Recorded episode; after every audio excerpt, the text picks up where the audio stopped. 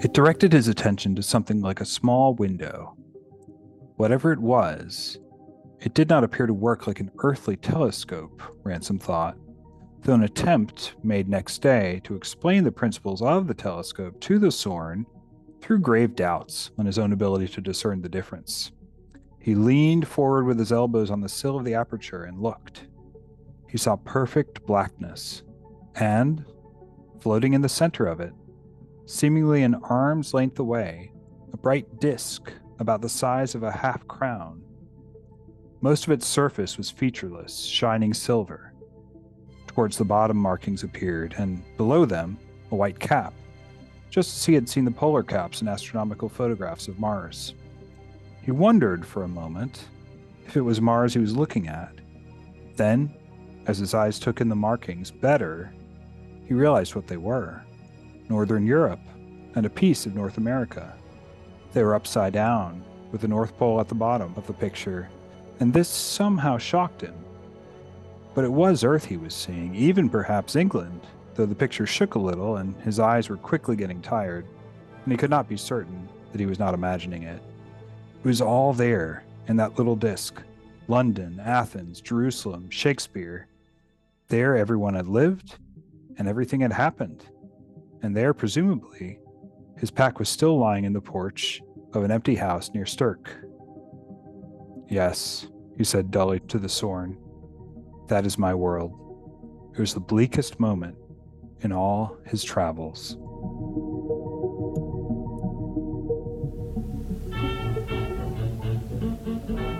I was pointing out last time that the Christian life is simply a process of having your natural self changed into a Christ self.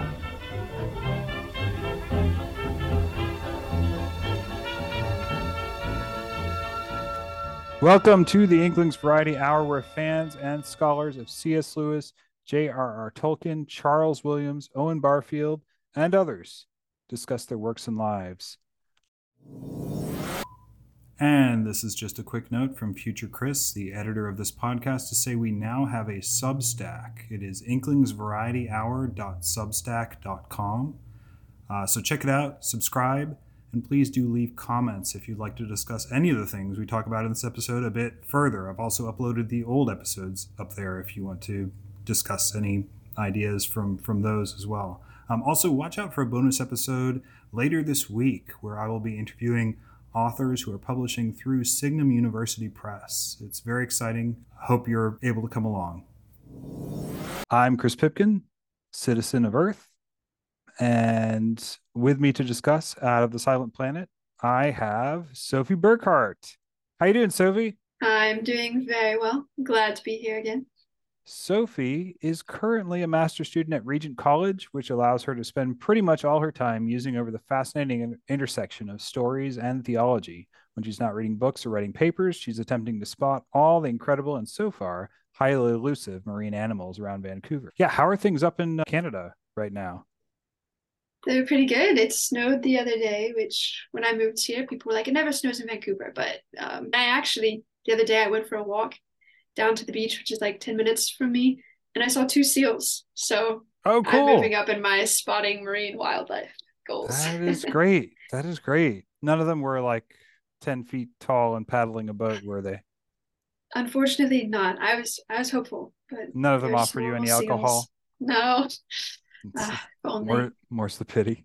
Yeah, one one thing that's that's interesting to me about the Out of the Silent Planet is it's so cold but it doesn't seem like there's ever snow on Mars either, which is mm-hmm. which is interesting. I wonder, yeah, I wonder if that's accurate or if although although he does say like just now the poles have ice anyway, but uh, right, yeah, yeah, but all the water is really hot in yeah Alcantara. Yeah, so it is um, an interesting combination.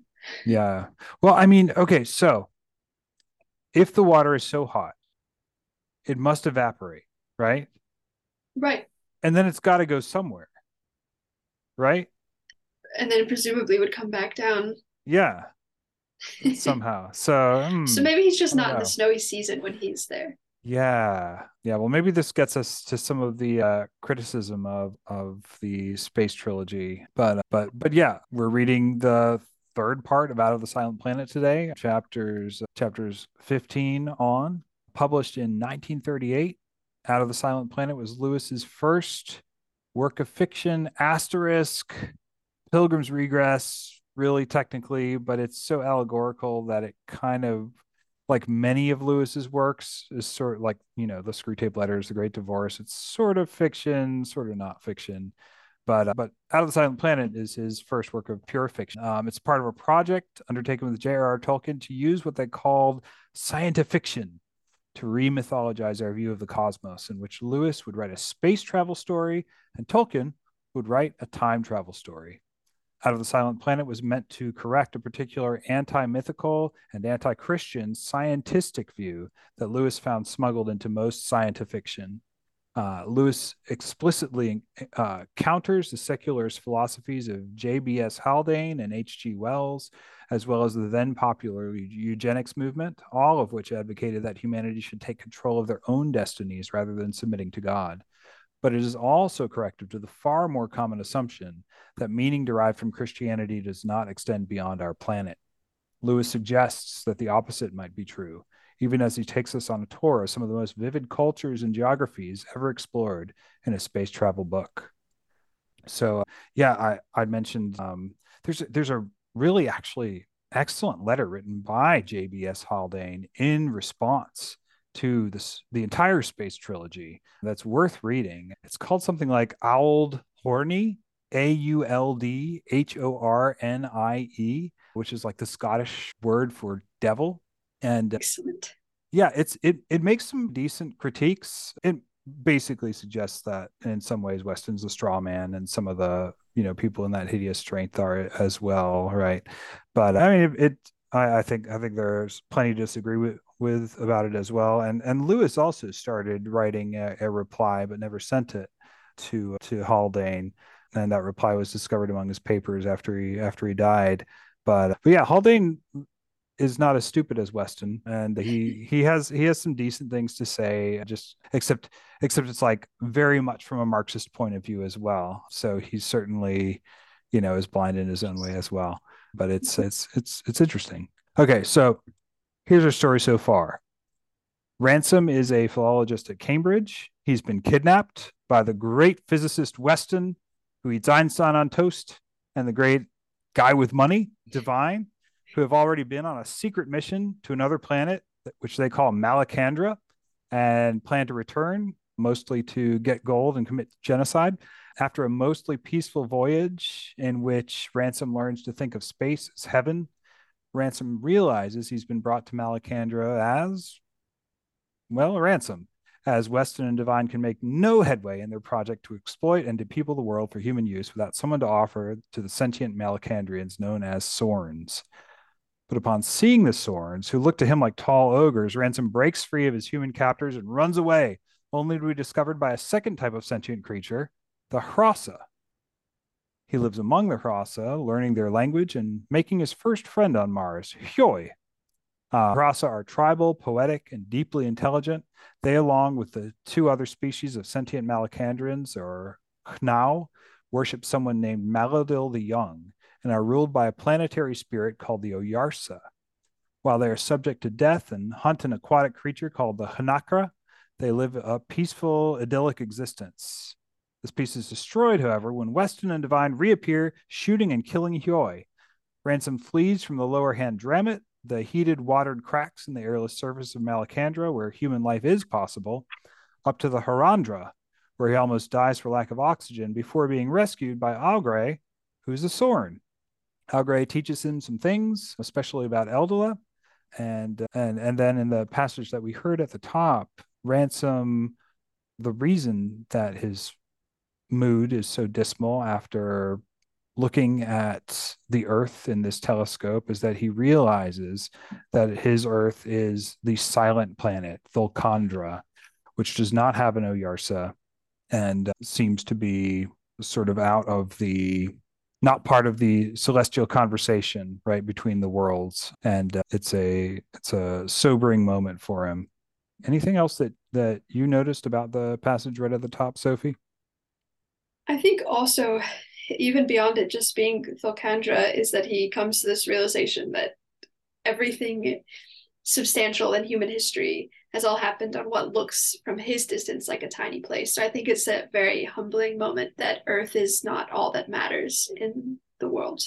There are more stories going on. Yeah, there are quite a few humbling moments throughout throughout this book. Like not least Ransom gets humbled. yeah, yeah, yeah. Not not least when he's like when he meets his first hnau his first sentient being and he starts throwing up on his boat That's a good and uh, yeah they they just kind of happen in every chapter. Yeah. Why do you think that's a recurring thing here? Kind of the humbling of of ransom the humbling of humans in general?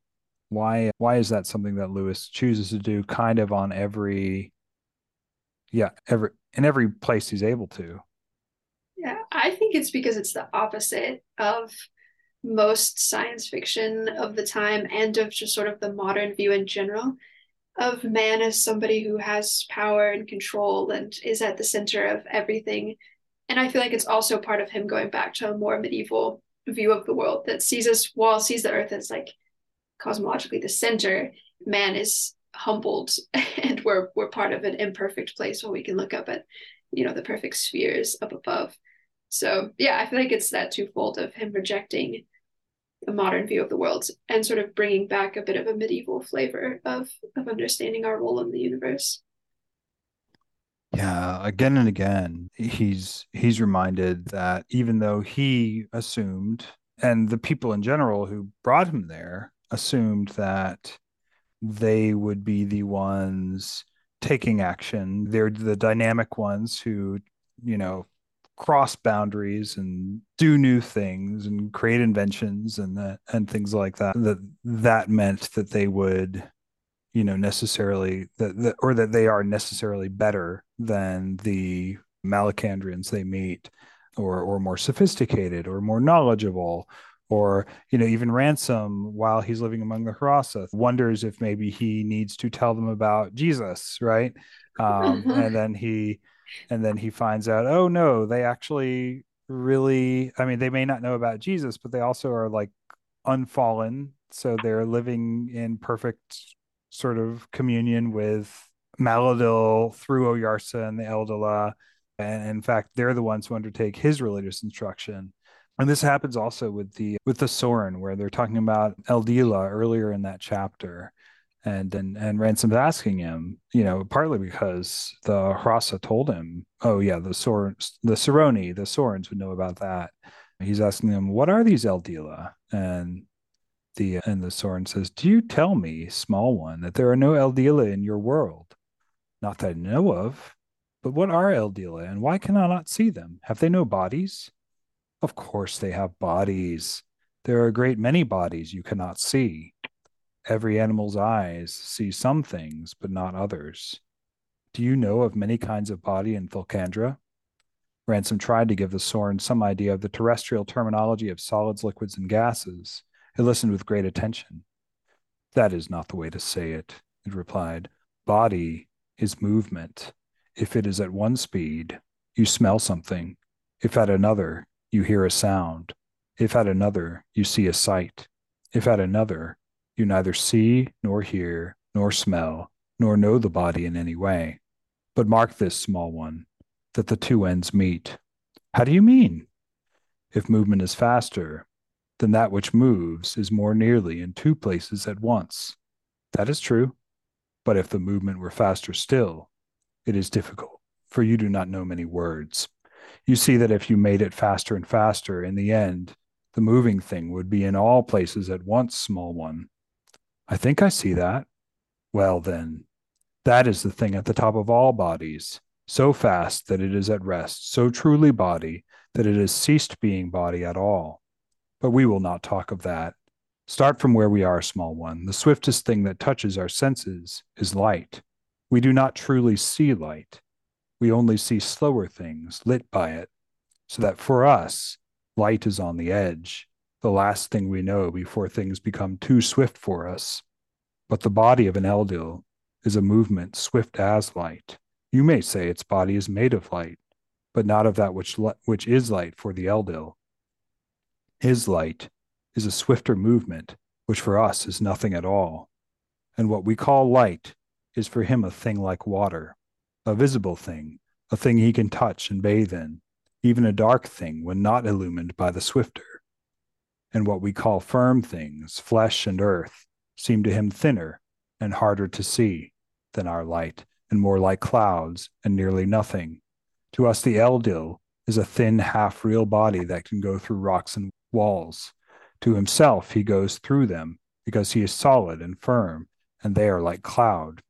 And what is true light to him and fills the heaven, so that he will plunge into the rays of the sun to refresh himself from it, is to us the black nothing in the sky at night. These things are not strange, small one, though they are beyond our senses. But it is strange that the Eldila never visit Thulcandra.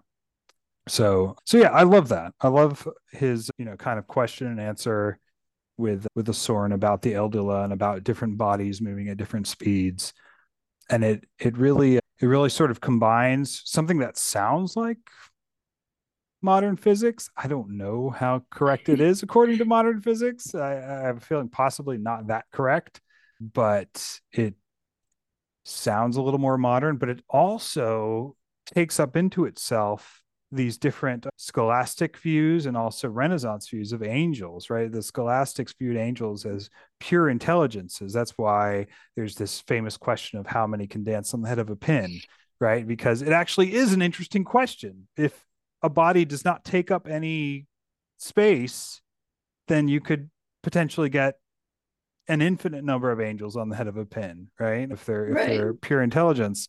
But uh, but the Renaissance view is more that angelic bodies were made of something like ether, right? Or or or like mm. they they they were actual bodies. It's just you couldn't see them, right? And this kind of collapses that distinction so that yes, they do have bodies, but they're bodies that we can't because our matter moves at a different speed from theirs. We can't see it, it's like spec like light spectrum stuff, right?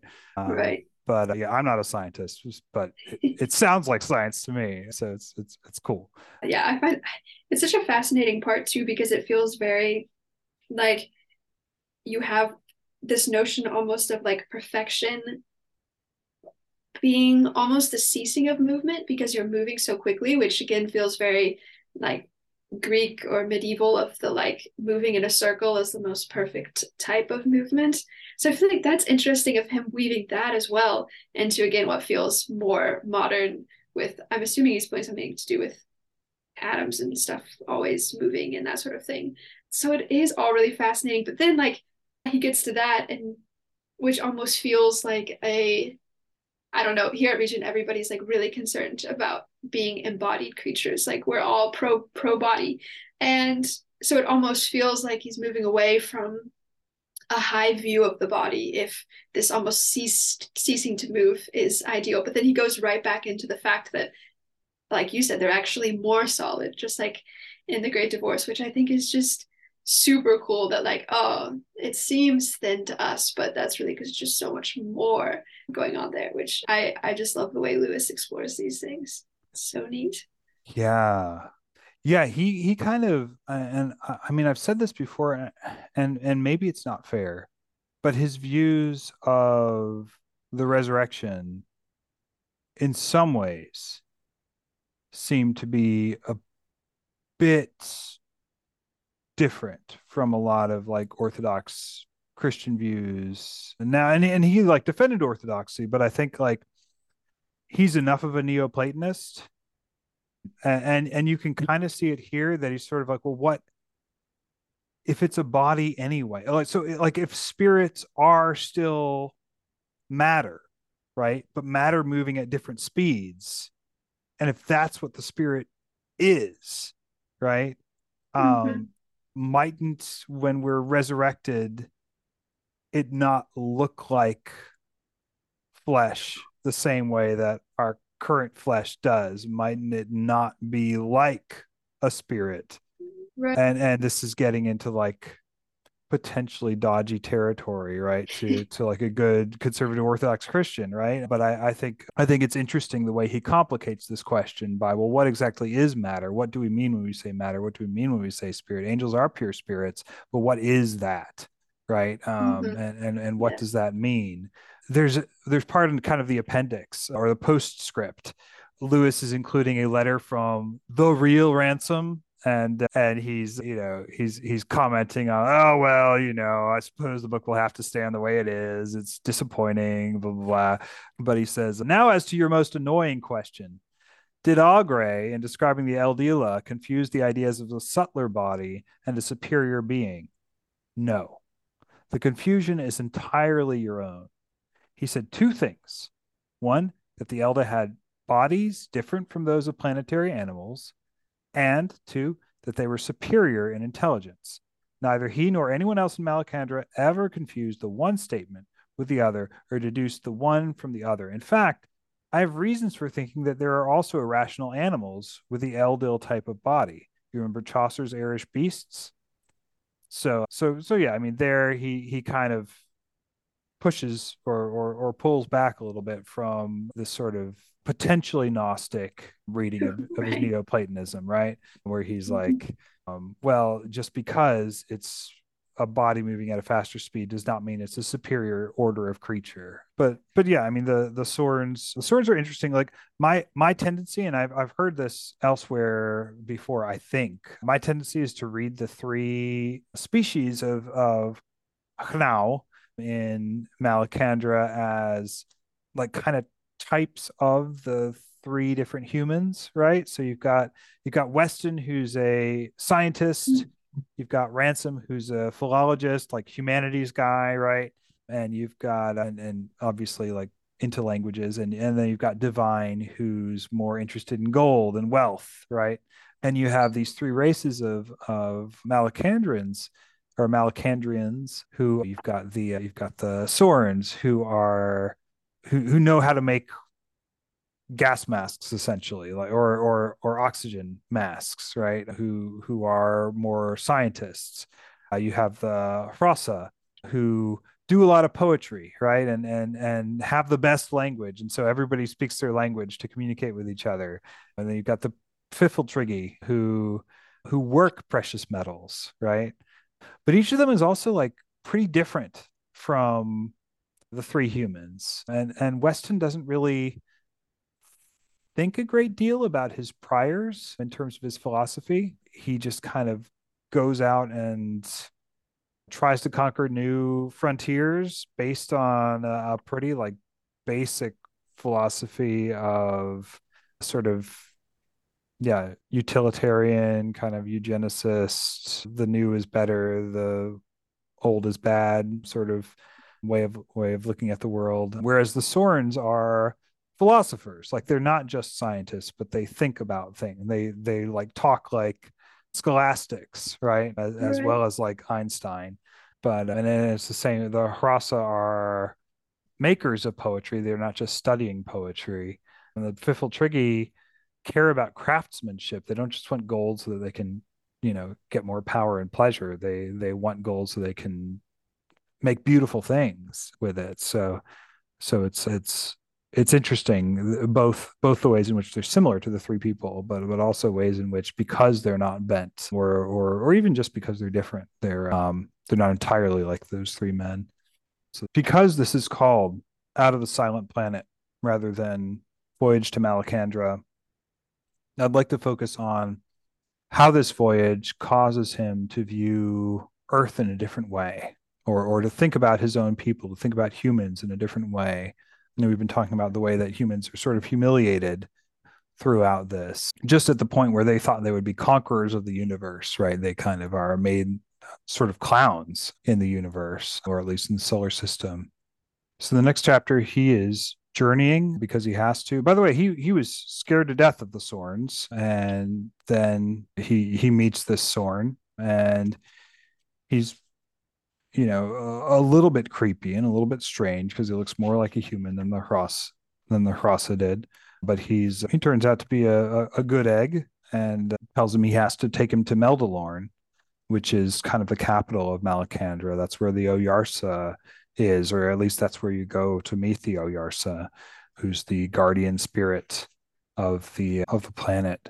So they go on this journey, and he's sitting on Augray's shoulder and smelling on the the oxygen mask, and uh, we get these amazing descriptions of the of the Martian surface or the Malacandran surface. And at one point, he sees the he sees the Harandra, and this is chapter 16, about halfway through. Over the edge of the valley, as it had frothed down from the true Harandra, came great curves of the rose-tinted cumular stuff, which he had seen so often from a distance. Now, on a nearer view, they appeared hard as stone in substance, but puffed above and stalked beneath like vegetation. His original simile of a giant cauliflower turned out to be surprisingly correct. Stone cauliflowers the size of cathedrals and the color of pale rose. He asked the Sorn what it was. It is the old forests of Malacandra, said Augray. Once there was air on the Harandra, and it was warm. To this day, if you could get up there and live, you would see it all covered with the bones of ancient creatures. It was once full of life and noise. It was then these forests grew, and in and out among their stalks went a people that have vanished from the world these many thousand years. They were covered not with fur, or with a coat like mine. They did not go in the water swimming, or on the ground walking. They glided in the air on broad, flat limbs, which kept them up. It is said they were great singers, and in those days the red forests echoed with their music. Now the forests have become stone, and only Eldila can go among them. We still have such creatures in our world, said Ransom. We call them birds. Where was Oyarsa when all this happened to the Harandra? Where he is now. And he could not prevent it? I do not know. But a world is not made to last forever, much less a race. That is not Maleldil's way. So on they go, and there's more just amazing description. Again, I, I really think, you know, of all the science fiction books that I've read, this is the one that is the most successful at describing a really alien world, like like a world that truly and maybe it's just like Lewis's ability as a fantasist that that allows him to do this but it's it's it's so full and it's so interesting and there's so much history you know related to the description. But you have this you know the surface of mars the dead cold red surface of mars is actually the top of a stone like petrified forest right? That was that was destroyed. So we get this we get this idea that even though malacandra is in many ways perfect and its people unfallen that some kind of great disaster has happened right? And he's just kind of slowly slowly building up towards this picture until we find out towards the end what it was that happened. And that's kind of in some ways like the suspense of this at this point is an intellectual suspense rather than a oh no what's going to happen to ransom? Is he going to die? sort of suspense. Right. do you think when it talks about the pe like so Augray calls it a peop a people that have vanished from the world these many thousand years right and then he describes birds and ransom says we still have such creatures in our world we call them birds. Do you think these are Hnau, or do you think these are an animal that you know, like like our birds? Surely it's. I feel like it's got to be a hnau. Or maybe a hnau that looks like a bird, just like the Hrossa look like otterish creatures. It would it would seem like a, a, a classic ransom human mistake to assume that it's a creature and not a hnau. Yeah, that's what I thought at first when I when I read this too, and then reading it again, him saying we call them birds, and and also there was a there's a point later on, and we'll, and we'll get to it with the with the stone carving where he sees a fourth type of creature carved, and at first I always thought that well that must be the fourth kind of hnau that was extinct, and then like I think reading a little closer it implies that these are actually Eldila but but yeah, I um Yeah, I, true.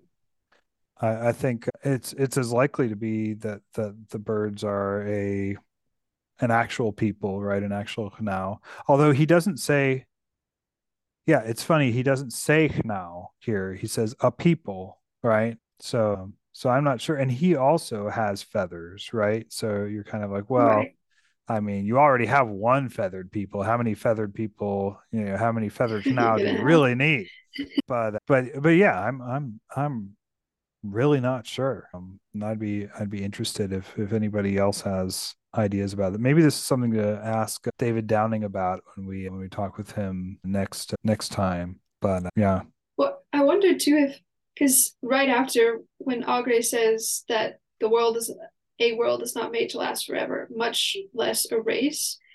Mm-hmm. I wonder if I yeah. mean, which again, it could just be referring to animals, but it's like a very pointed, you know, the human race is not meant to last forever. Perhaps this is an example of another Hnau species that wasn't yeah. to last forever. I don't know. That could be trying to pull too too no much. i don't i don't think it is. I think that's because we don't we don't refer to animals as races right? We we normally right. we we refer to humans or Hnau as as races. So i think that's that's good evidence in in the camp of yeah that the the birds were were Hnau but yeah and and this of course is a rebuke to weston's philosophy right. as well right that that he thinks he can mm-hmm be the savior of mankind by prolonging mankind's life indefinitely, right? That this is how we save people rather than submission to God.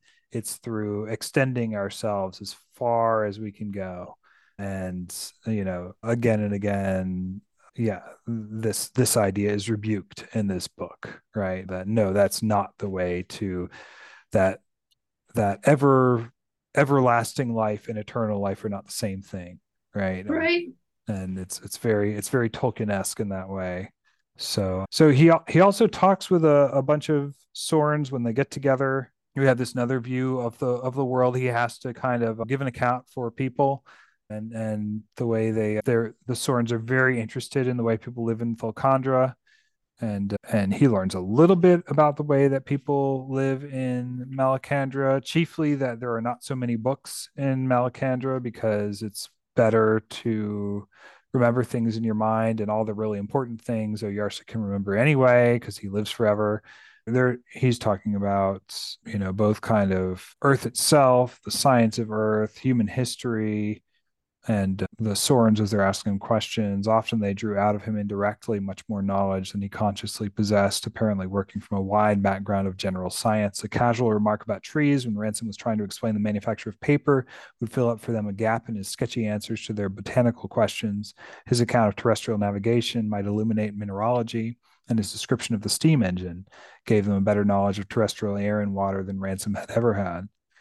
He had decided from the outset that he would be quite frank, for he now felt that it would be not now, and also that it would be unavailing to do otherwise. They were astonished at what he had to tell them of human history, of war, slavery, and prostitution. It is because they have no Oyarsa, said one of the pupils. It is because every one of them wants to be a little Oyarsa himself, said Augray. They cannot help it, said the old Sorn. There must be rule. Yet how can creatures rule themselves? Beasts must be ruled by Hnau, and Hnau by Eldila, and Eldila by Mal-. These creatures have no Eldila. They are like one trying to lift himself by his own hair, or one trying to see over a whole country when he is on a level with it, like a female trying to beget young on herself. Two things about our world particularly stuck in their minds. One was the extraordinary degree to which problems of lifting and carrying things absorbed our energy the other was the fact that we had only one kind of Hnau. They thought this must have far reaching effects in the narrowing of sympathies and even of thought. Your thought must be at the mercy of your blood, said the old Sorn, for you cannot compare it with the thought that floats on a different blood. So anyway, Ransom does not really enjoy talking about this, right? The more he has to kind of talk about his own world, it's it's it's not so much fun.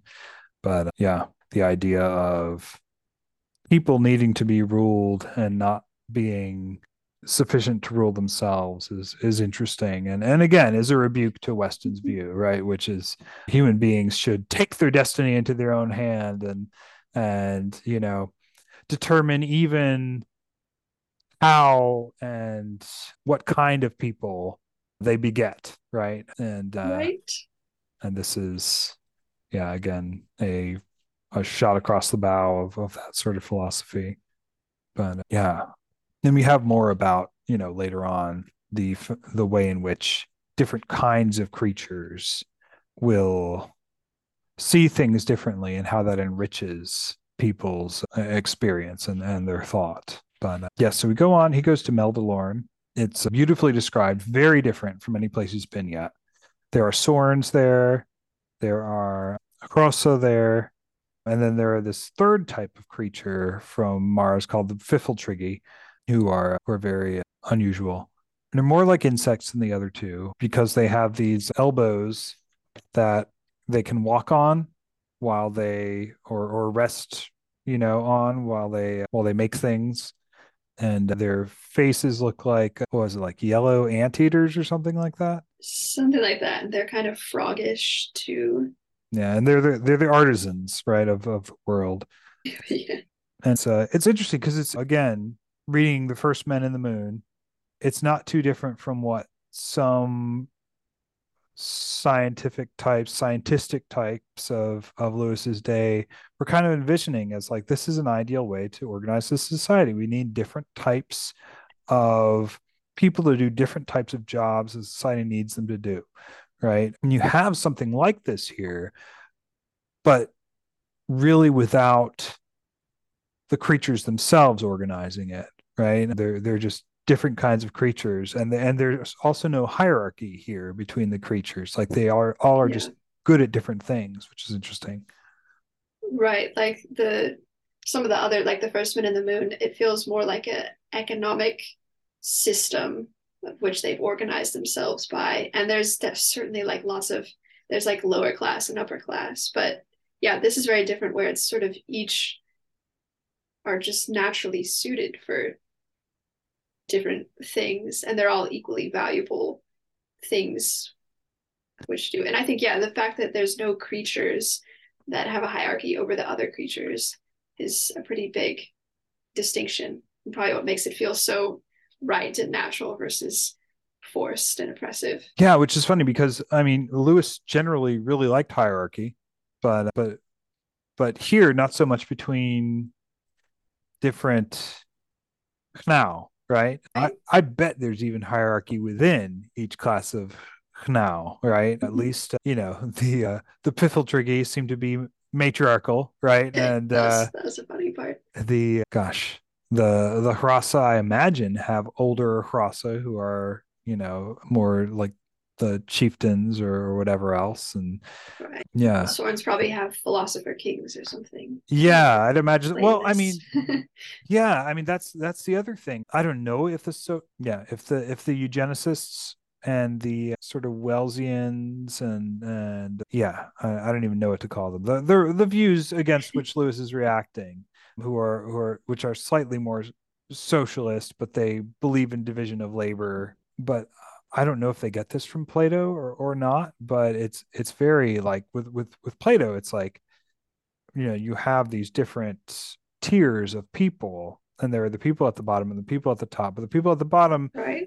don't want to do anything else than what they're doing, right? Um, mm-hmm. It's like oh, you know, th- you lack the intelligence to appreciate how low you are, and therefore you're quite content, right?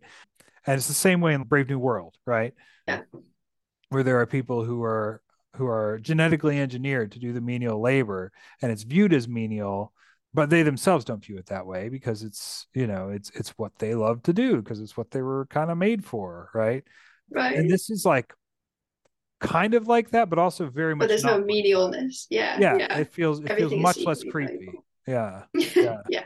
It's it's really like they're they're kind of like oh yeah we all speak the Hrossa's language language and the Haas are like, oh well, you know, the Sorns they can't make poetry, and then they're absolute failures with boats, right? But uh, and then and then the Sorns kind of laugh at the, you know, Hrossa or or at least Augray is is kind of like, you mean they didn't they they set you up this way even though they knew you were probably going to run out of oxygen they didn't, they didn't give you anything for the journey. They uh, probably would have thought it would be just as well for you to have died, you know, on your way up here, so they could write nice songs about the brave Flann who who went all the way up to you know to the Harandra when a little forethought could have spared you death, right?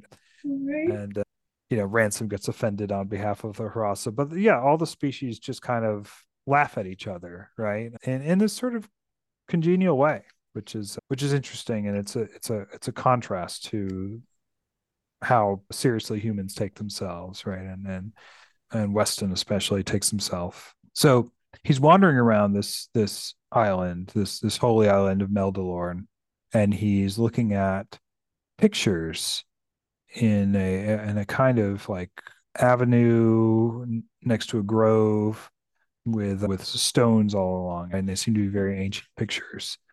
And we're getting closer to this mystery of kind of like what well what's happened to Malacandra? Why is it the way it is? Why is the surface kind of dead? The pictures were very puzzling. Side by side with representations of Sorns and Hrossa and what he supposed to be Pfiffltriggi, there occurred again and again an upright, wavy figure with only the suggestion of a face and with wings. The wings were perfectly recognizable, and this puzzled him very much. Could it be that the traditions of Malacandrian art went back to that early geological and biological era, when, as Augray had told him, there was life, including bird life, on the Harandra? The answer of the stones seemed to be yes. He saw pictures of the old red forests with unmistakable birds flying among them, and many other creatures that he did not know. On another stone, many of these were represented lying dead, and a fantastic hnakra like figure, presumably symbolizing the cold, was depicted in the sky above them, shooting at them with darts. Creatures still alive were crowding round the winged, wavy figure, which he took to be Oyarsa, pictured as a winged flame, on the next stone, Oyarsa appeared, followed by many creatures and apparently making a furrow with some pointed instrument. Another picture showed the furrow being enlarged by Pfiffltriggi with digging tools. Sorns were piling the earth up in pinnacles on each side, and the Hrossa seemed to be making water channels. Ransom wondered whether this were a mythical account of the making of the Handramits, or whether they were conceivably artificial in fact. So that's an interesting first picture to encounter, right? of, of of this kind of like coming of this of this cold, right? Or of you know, as we'll find out later, the bent one possibly. Uh, what do you make of this? What what do you think the wavy figure with the wings are? Is it Oyarsa? Is it Eldila? Is it the bird people? I think I think I'm with you that the wavy figure is Oyarsa or the Eldila in general. Because I think he says he saw pictures of the old red forest with unmistakable birds flying among them. So I think the bird creatures are already accounted for. Okay, yeah. Yeah. Yeah, and it's interesting that it's it's not just the Oyarsa, right? Later on the Oyarsa will talk about this and he'll say, by my hand, Maleldil did this or that, right? Mm-hmm. But Oyarsa is also cooperating with so it's Maleldil doing it, but it's Maleldil doing it through the Oyarsa, and the Oyarsa is also digging out these trenches through these creatures, right? Which, I mean, there's the question of is this in fact exactly what happened, or is it just sort of describing the orientation of the different creatures and the things that they're more kind of, yeah, prone to doing? But it's, yeah, it's, it's interesting. Many of the pictures he could make nothing of. One that particularly puzzled him showed at the bottom a segment of a circle behind and above which rose three quarters of a disk divided into concentric rings. He thought it was a picture of the sun rising behind a hill. Certainly, the segment at the bottom was full of Malacandrian scenes Oyarsa and Meldilorn, Sorns on the mountain edge of the Harandra, and many other things both familiar to him and strange. He turned from it to examine the disk which rose behind it. It was not the sun. The sun was there, unmistakably, at the center of the disk. Round this, the concentric circles revolved. In the first and smallest of these was pictured a little ball on which rode a winged figure, something like Oyarsa, but holding what appeared to be a trumpet. In the next, a similar ball carried another of the flaming figures. This one, instead of even the suggested face, had two bulges, which after long inspection he decided were meant to be the udders or breasts of a female mammal. By this time, he was quite sure that he was looking at a picture of the solar system, The first ball was Mercury, the second Venus, and what an extraordinary coincidence, thought Ransom, that their mythology, like ours, associates some idea of the female with Venus. The problem would have occupied him longer if a natural curiosity had not drawn his eyes onto the next ball, which must represent the Earth. When he saw it, his whole mind stood still for a moment. The ball was there, but where the flame like figure should have been, a deep depression of irregular shape had been cut, as if to erase it. Once then, but his speculations faltered and became silent before a series of unknowns. He looked at the next circle. Here there was no ball. Instead, the bottom of this circle touched the top of the big segment filled with Malacandrian scenes, so that Malacandra at this point touched the solar system and came out of it in perspective toward the spectator. Now that his mind had grasped the design, he was astonished at the vividness of it all. He stood back and drew a deep breath preparatory to tackling some of the mysteries in which he was engulfed. Malacandra, then, was Mars. The Earth, but at this point, a sound of tapping or hammering, which had been going on for some time without gaining admission to his consciousness, became too insistent to be ignored. And that's when he talks to the uh, Pfiffltriggi. But there's another example of a picture of a kind of ekphrasis where a where a scene is is being described. Yeah, does anything surprise you about this, or or is he getting some kind of new view of his own world through looking at these pictures? I think I guess it's just moving him deeper or moving you deeper along to trying to understand what is going on with the Earth being the silent planets. I do think it's interesting that he has Venus be feminine in Malacandrian mythology also. Like I'm as curious as Ransom to know that, but I, I don't think Lewis ever really gives an answer to that unless he does in Perelandra and I just don't remember it. But uh, yeah. Yeah. Yeah. yeah I, interesting. I think it gets closer in Perelandra. Um, I think he he kind of gets closer to suggesting that our mythologies on Earth actually have their basis in spiritual realities, right? So, right. because so much of it is Eldila, both good Eldila and bad Eldila, right? That rumor, like distorted rumor of the way things really are, gets through to us through a lot of our mythologies, right? So that Mars really is warlike and Venus really is feminine. But, uh, but and even in the character of you know Venus the planet as well, it's like a very warm, sort of gentle, motherly world. And he even proposes in Perelandra something like pretty radical by by you know sort of modern lights, which is that bodies express a gender that is already there, right? That right. That that gender is primarily spiritual and or, or, I should say sex is primarily spiritual, right? And that and that mm-hmm. bodies actually are meant to express that sex in a particular, you know, embodied way. But if you take the bodies away, that sex is still a kind of constant. Right. And that and that therefore applies to spirits as well, right? That that spirits are not sexless just because they're neither married or given in marriage according to Jesus, right? It doesn't right. doesn't mean that they don't have differentiation in that way. But it's yeah, it's it's interesting. And also like there are other there are other things. Right? The uh, the giant in the cave who's a shepherd and eats cheeses and and milk, right? And and he's just right. you know the only difference is that Augray has two eyes, right? And and looks a little bit more like a bird than Polyphemus does. There are just all kinds of places where Ransom will see in both in both the voyage to Mars and the voyage to Venus, right? We'll see these things Then he's like, oh yeah, that's a lot like our mythology. That's weird, and there's really good reason why. But yeah, and the only other moment where he gets kind of gets a new view in, in that chapter of of the world is he's he's talking to Kanakaberaka, the the Pfiffltriggi, and uh, or the Pfifltrigg, I guess I should say because it's singular, and uh, talks to him about yeah his his kind of craft which is interesting because there's a there's a moment in first men in the moon too where they bring in like a an, an artist selenite right to draw a picture of Cavor and he acts a little bit like kanaka mm-hmm. baraka does here you know just focusing on the way he looks and telling him not to move and things like that but he sees the portrait sort of carved by kanakaberaka of, of himself and you know he did he did a good job with the spaceship right? But beside it stood three figures for all of which ransom had apparently been the model. He recoiled from them in disgust even allowing for the strangeness of the subject from a malacandrian point of view and for the stylization of their art. Still he thought the creature might have made a better attempt at the human form than these stock-like dummies almost as thick as they were tall and sprouting about the head and neck into something that looked like fungus he hedged. I expect it is like me as I look to your people, he said. It is not how they would draw me in my own world. No, said the Pfifltrigg. I do not mean it to be too like, too like, and they will not believe it, those who are born after.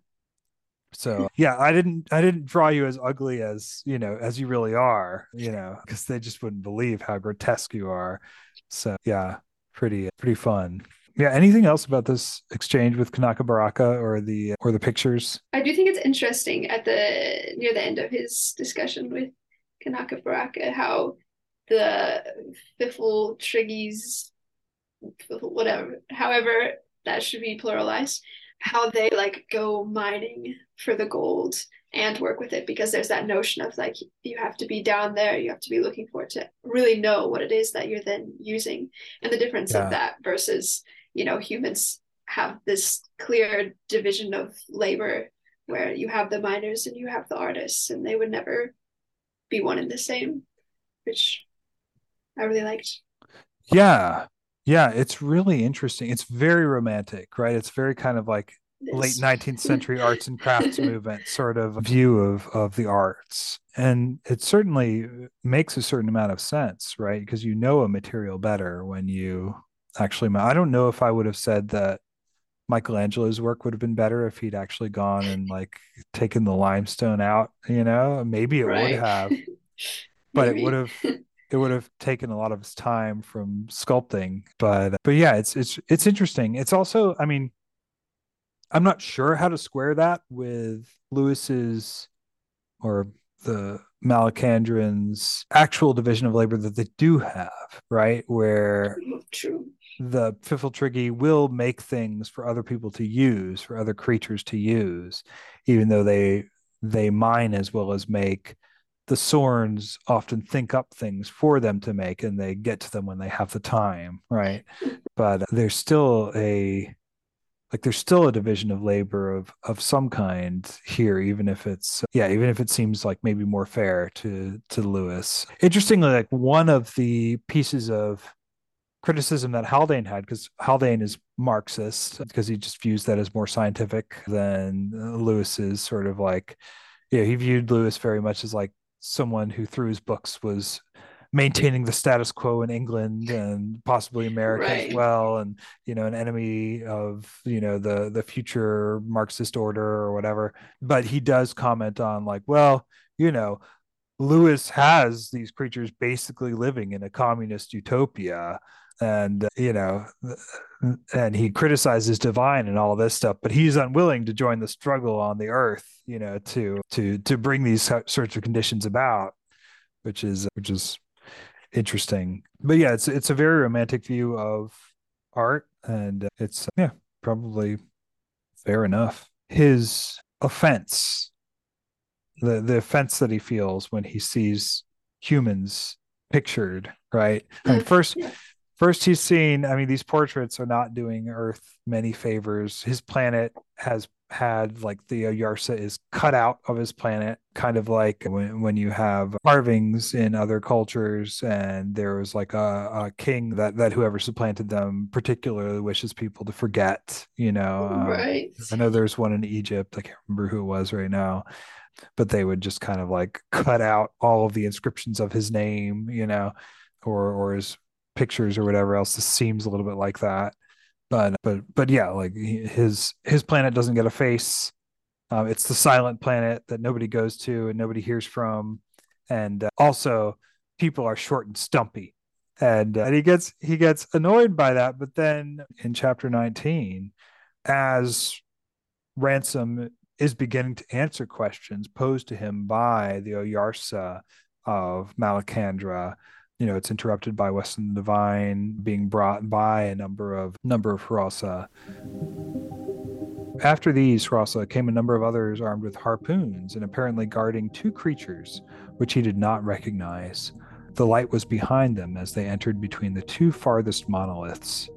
They were much shorter than any animal he has yet seen in Malacandra, and he gathered that they were bipeds, though the lower limbs were so thick and sausage like that he hesitated to call them legs. The bodies were a little narrower at the top than at the bottom, so as to be very slightly pear shaped, and the heads were neither round like those of Hrossa, nor long like those of Sorns, but almost square. They stumped along on narrow, heavy looking feet, which they seemed to press into the ground with unnecessary violence. And now their faces were becoming visible as masses of lumped and puckered flesh of variegated color fringed in some bristly dark substance. Suddenly, with an indescribable change of feeling, he realized that he was looking at men. The two prisoners were Weston and Devine, and he, for one privileged moment, had seen the human form with almost Malacandrian eyes. So this great moment, right, where where he actually sees, because he's so used to seeing creatures from Malacandra, he finally sees humans the way they appear to Malacandrians, and he's just kind of disgusted by the way they look. But uh, yeah, I don't know if you had thoughts on on that or if that seemed worth remarking on. Oh, I thought it was funny. I it made me feel sad. I started imagining my like viewing myself like that. I was like, oh, uh, yeah, yeah. I mean, we all we all have moments like this. we look in the mirror, right? It's just saying. Lewis is just saying that, like, well, maybe what we see in those moments is the actual truth, right? right. Um, but uh, yeah, if only if only we were taller and stretched out with very long faces and, and long noses. But I, I mean, I think this gets to something, though. You know, we all we all have particular aesthetic ideals and preferences and we tend to be attracted to people of our own species and and all of that but like viewed from this other sort of point of view, there's an inherent ridiculousness in it seems like all creatures, right? Like right. Uh, there's a there's an inherent dignity in all creatures, but there's also an inherent absurdity in all creatures, right? And you, you get this with the Malacandrians too earlier in the, uh, in the in the previous chapter, right? Chapter 18. That night Ransom slept in the guest house, which was a real house built by Pfiffltriggi and richly decorated. His pleasure at finding himself in this respect under more human conditions was qualified by the discomfort which, despite his reason, he could not help feeling in the presence at close quarters of so many Malacandrian creatures. All three species were represented. They seemed to have no uneasy feeling towards each other there were some differences of the kind that occur in a railway carriage on Earth. The Sorns finding the house too hot and the Pfiffltriggi finding it too cold. He learned more of Malacandrian humor and of the noises that expressed it in this one night than he had learned during the whole of his life on the strange planet hitherto. Indeed, nearly all Malacandrian conversations in which he had yet taken part had been grave.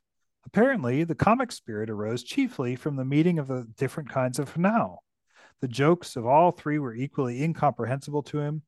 He thought he could see differences in kind, as that the Sorns seldom got beyond irony, while the Hrossa were extravagant and fantastic, and the Pfiffltriggi were sharp and excelled in abuse. But even when he understood all the words, he could not see the points. He went early to bed. So, you know, he's left out of the joke a little bit, right? But they all find each other kind of absurd as well right? Right. Which is which is which is which is interesting and and and suggests that the ability to laugh at each other as humans is not necessarily the same thing as like hating each other, right? Right. Which, which is interesting. That that like this is one way that rational creatures deal with difference, right? And and and it's it's a kind of good humored sort of laughing at one another that allows yourself also to be the object of the joke, right? But of course, when Weston comes in and begins to try to, you know, he has he has a particular strategy for dealing with these primitive people. He still is locked into this view that these people, because they don't have sophisticated technology, they must be simple. They must be this like particular developmental level of society. He's talking to them basically in what sounds like pidgin English, Um, but rather than and and this you know this will happen of course in like movies and and books and things like that and and, and in actuality you know at, at the time oh very often english who are dealing with civilizations that they think are more primitive than theirs will speak in this kind of simpler form of english because it's easier to do transactions that way oh, without requiring that the other person know about but but the way it right. will end up sounding to other english people is very primitive right? Or or or childlike as though the people who speak english in this way must be childlike people instead of like people who know their own language and also know the fundamentals of english. But but lewis just brilliantly turns this on his head on its head because it's Weston and Devine that don't know Mal- right? And they can't they can't speak, and they sound like they sound like British imperialists trying to talk in pidgin English with savages, but they're actually the ones who are the savages, and and talking in Malacandrian in a very sort of childlike, simple form. So they they address mainly this one Hross who is old and sleeping, who has fallen asleep because they think he's in a trance and he's the witch doctor. And he's the one that's casting his voice and making the Oyarsa, you know, the the effect of the Oyarsa. God, exclaimed Devine in English, don't tell me they've got a loudspeaker. Ventriloquism, replied Weston in a husky whisper, quite common among savages. The witch doctor or medicine man pretends to go into a trance, he does it. The thing to do is to identify the medicine man and address your remarks to him, wherever the voice seems to come from. It shatters his nerve and shows you've seen through him. Do you see any of the brutes in a trance? By Jove, I've spotted him. Due credit must be given to Weston for his powers of observation. He had picked out the only creature in the assembly which was not standing in an attitude of reverence and attention. This was an elderly Hross close beside him. It was squatting, and its eyes were shut. Taking a step towards it, he struck a defiant attitude and exclaimed in a loud voice. His knowledge of the language was elementary. Why you take our puff bangs away? We very angry with you. Be not afraid. So he goes on and on this way in this very simplistic Malacandrian, and both his own prejudice and also simple-mindedness is is is sort of revealed through this this type of language. And at a certain point he gets so ridiculous and tries to bribe them with a with a necklace right? To ransom's intense discomfort weston at this point whipped out of his pocket a brightly colored necklace of beads the undoubted work of mr woolworth and began dangling it in front of the faces of his guards turning slowly round and round repeating pretty pretty! See? See the result of this maneuver was more striking than Weston himself had anticipated. Such a roar of sounds as human ears had never heard before. Baying of hrossa, piping of pfiffltriggi, booming of sorns burst out and rent the silence of that august place, waking echoes from the distant mountain walls. Even in the air above them, there was a faint ringing of the Eldil voices. It is greatly to Weston's credit that though he paled at this, he did not lose his nerve. You no roar at me, he thundered. No try make me afraid. Me no afraid of you. You must forgive my people, said the voice of the Oyarsa, and even it was subtly changed. But they are not roaring at you. They are only laughing. But Weston did not know the Malacandrian word for laugh. Indeed, it was not a word he understood very well in any language.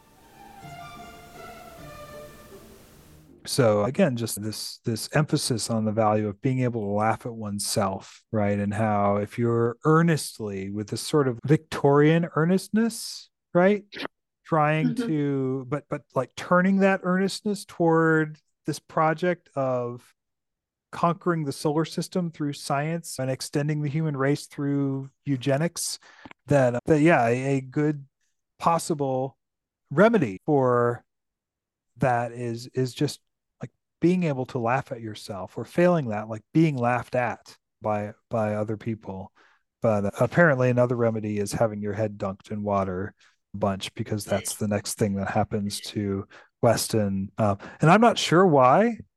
Oyarsa says, says like, oh, his blood is too hot. He needs to have he needs to have his head dunked in, in water in cold, like get get some water that's been cooled down and and and dunk him a few times while we have this funeral for Hyoi, right? But uh, the funeral is very moving. I yeah, we don't really have time to to cover it. Um, it's one of two songs that you get in both this and Perelandra. This one's about a body, like a, a creature being unbodied, right, and having its mm-hmm. now its soul kind of rise again. And yeah, it's it's super interesting and profound.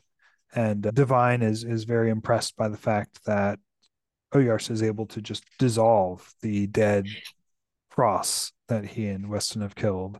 But uh, yeah, he he's kind of cowed by this, right? But but Weston, when he comes back, is still defiant, right? And expects that he's going to die, but he is not. Um, you know, he he wants to have his say and and strike a blow for science and humanity and all of that. This is after he's been dunked by a by a Hross who is, is, kind of like, I hope we've done right, Oyarsa, but we do not know. We dipped his head in the cold water seven times, but the seventh time something fell off it. We had thought it was the top of his head, but now we saw it was a covering made of the skin of some other creature. So we have this kind of like, who was the king who had to be dunked in or no it wasn't a king it was a general in the assyrian army who had to be dunked seven times in the in the the river in in jerusalem I don't remember. Anyway, it, it, reminded me of that. I also like when something fell off his head. Is that a toupee or is that a hat? Oh, that's a good. I assumed it was a hat, but maybe it is a toupee. Yeah. Uh, that would be funnier. You're probably right. I, have heard more people interpret it as a hat, but uh, yeah, it would be funnier if it was a toupee. I think you should just promote that interpretation. Yeah, I like that. I like that. So Weston is, although it doesn't refer to as toupee again, like even when they're both like naked on Perelandra later on. So True. You know, probably probably the hat is more likely, but toupee would be funnier. Yeah. So Weston and Devine are contrasted. Devine, Oyarsa said, is like an animal. Weston, at least, could maybe be cured. He he at least cares about something besides himself, right? Right. Yeah. Which is, which is key. But by the end of the interview, Weston's kind of like, nope, I, I like the bent one. I like the devil because he at least is dynamic and doing things. Maleldil, all talky talky, right? And, and and before that, of course, you have this great, great moment where Lewis is just lambasting some of these some of these buzzwords of of scientism and and progressivism because Weston can't give this famous last speech he wants to give if he doesn't have access to these sorts of English buzzwords and idioms that sort of smuggle in concepts, right? And these particular scientific concepts into language. So, so West, Weston says, I may seem a vulgar robber, but I bear on my shoulders the destiny of the human race. Your tribal life, with its Stone Age weapons and beehive huts, its primitive coracles and elementary social structure, there's nothing to compare with our civilization, with our science, medicine, and law. Our armies, our architecture, our commerce, and our transport system, which is rapidly annihilating space and time. Our right to supersede you is the right of the higher over the lower. Life? Half a moment, said Ransom in English. That's about as much as I can manage at one go. Then, turning to Oyarsa, he began translating as well as he could. The process was difficult, and the result, which he felt to be rather unsatisfactory, was something like this. Among us, Oyarsa, there's a kind of hnau who will take other hnau's food and and things when they are not looking. He says he is not an ordinary one of that kind. He says what he does now will make very different things happen to those of our people who are not yet born.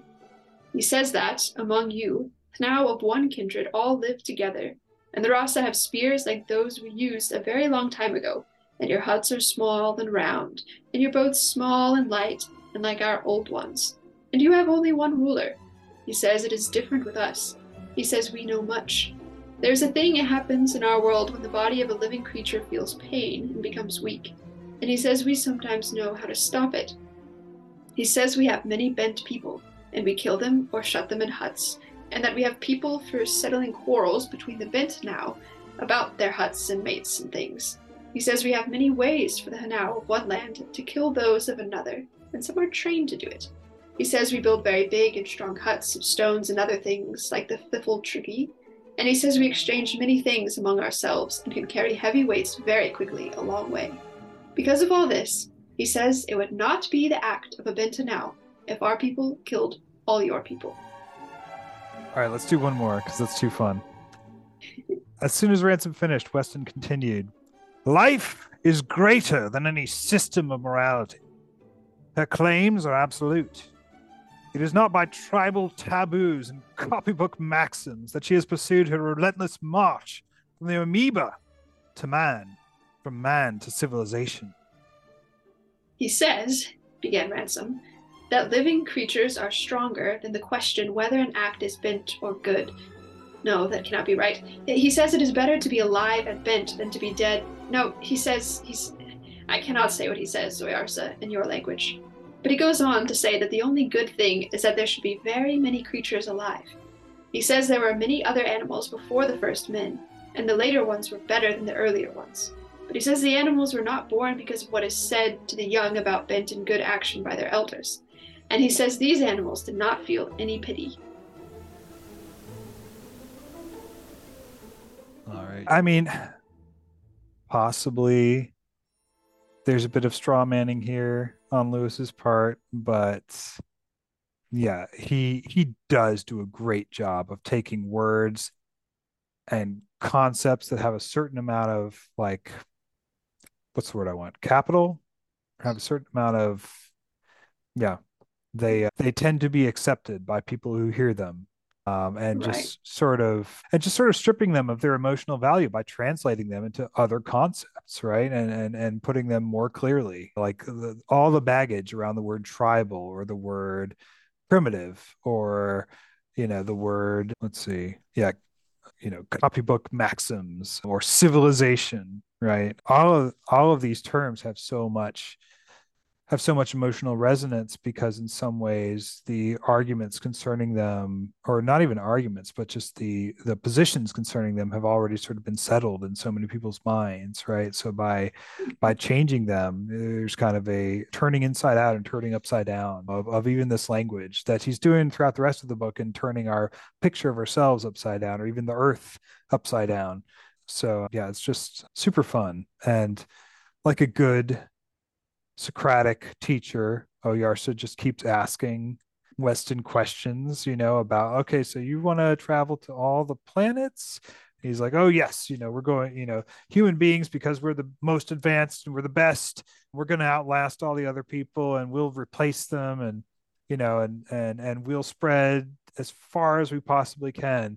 And is kind of like, you do, you do realize that like all the planets one day will be incapable of supporting life what's going to happen then? And he's just quiet yeah. right? Because yeah there there isn't a good answer. It's just kind of like let's try to survive for as long as we possibly can and and we will ultimately fail. And the question of course from someone who thinks that morality is very very important is how much sacrificing of of your own morality have you been making? In this sort of ends justifies means yeah justification of of of bad action after bad action after bad action i'm like there's no actual end. It it never there there is no end. It's it's a you know as as alan moore actually says in watchmen nothing ever ends right? When when when one character is asking about the ends justifies the means thing. So so yeah they end up you know being asked to go back home to earth. Ransom's given a choice about whether he wants to stay on Malacandra or go back to Earth. He decides to go back to Earth. They almost die getting back to Earth because they have to pass closer to the sun than the human beings have been. And then finally, after passing out, he hears rain on the outside of the spaceship.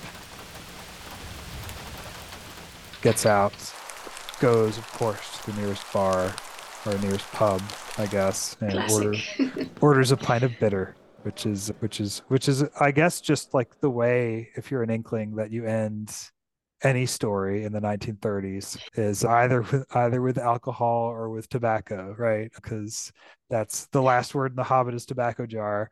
The last thing that a character says, a pint of bitter, please, said Ransom.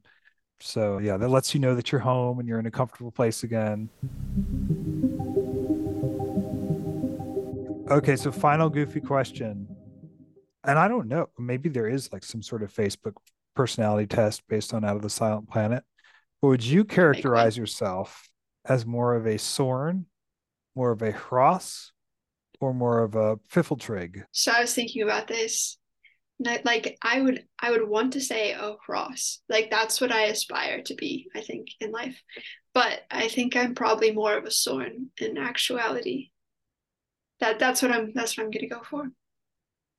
I think I'm probably in about the same boat. Yeah. I I want to be like Lewis. I want to be a poet, right? Or at least like a novelist, which Lewis had no problem doing, but I can't seem to pull off. But uh, yeah, I I would love to be more of a more of a Hross, but yeah, I'm I'm probably more of a Sorn as well. I like to make things, but I'm not very talented at like making three dimensional things. So I think that rules right. Pfiffltriggi out. yeah, that's right. Um, that's right. I, I also don't particularly want to like look like a insect frog. Right, right. Well, this is personality test, right? This is that's your, true. That's true. This is your just canal. my inner being. uh, yeah, yeah. And I, I was wondering, and I, I generally I distrust all personality tests just you know, by by virtue of liking to poke holes in things, which probably makes me more of a Sorn as well. But but but yeah, you know how how they have like a a base thing that you are, and then like with also tendencies of this or that, right? Right. So maybe I'm like, I don't know. I'm not. I'm also the like I'm not very logical either. So I'm I'm not really sure. You're just exactly what I would be. Strange conglomeration of all of them, or yeah. Or none of them. I guess I'm just Thulcandrian. But but listeners, we'd love to hear from you. We'd love to hear what what view you you view yourself as more. And also I every so often reading Lewis, I get ideas for fan fiction, which I almost never write. But but I was thinking it would be really interesting to hear a story from the Bible or from mythology retold kind of using the like actually very nuanced and interesting cosmology that lewis comes up with and out of the silent planet using that as as kind of a framework right? So angels are eldila instead of satan falling from heaven he's bound like you know like the giants are bound to tartarus or something like that right And to to earth. And just thinking through a lot of the a lot of the bible stories a lot of the a lot of the myths that could totally work for for those but uh, yeah. Did you were you thinking about any of those sophie? Do you have any ideas of how a bible story or a myth could be retold? Oh. I mean i don't have any specific ones that i've thought of but i'm sure any of them would be super epic. Yeah. Yeah i i hadn't i hadn't had enough time to think about about it either. I just want to make sure if if you had something that you're like, oh, this would be awesome. make sure to make sure to give you a, a chance to throw it out. All right. Well, Sophie, thank you so much for joining me for this episode wrapping up out of the silent planet on the Inklings Variety Hour.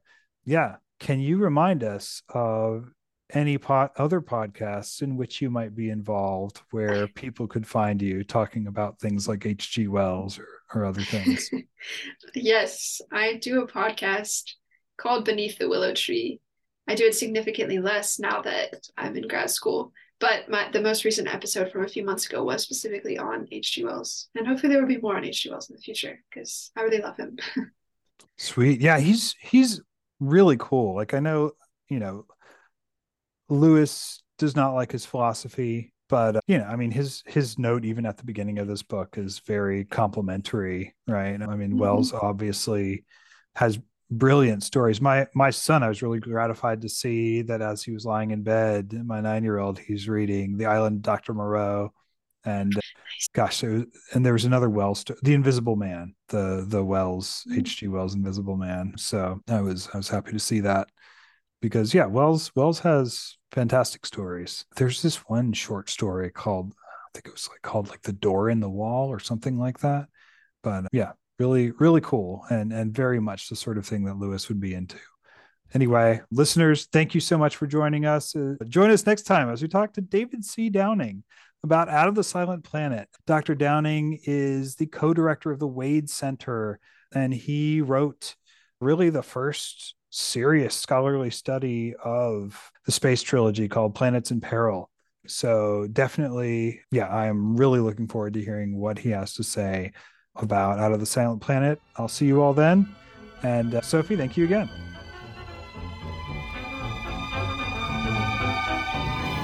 And a quick note from the Chris who is editing this episode. We will indeed have Dr. David C.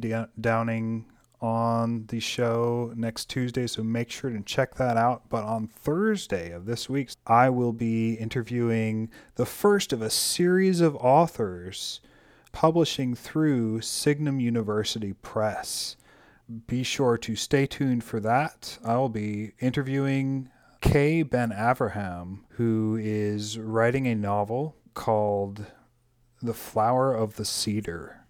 This is a novel about dryads. It's very much in the spirit of the Inklings. Stay tuned for Thursday's podcast to find out how you can be a part of the process of shaping this novel.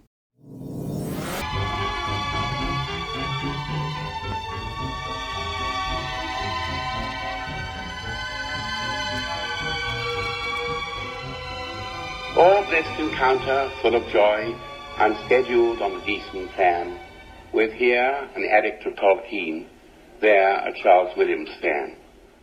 I would love to get to the uh, the notes at the end, chapter 22 and the postscript. I don't think we have time to, but yeah, is, is there is there anything else that I have not mentioned or talked about that you wanted to make sure that we talk about? And I think we covered most of my underlining.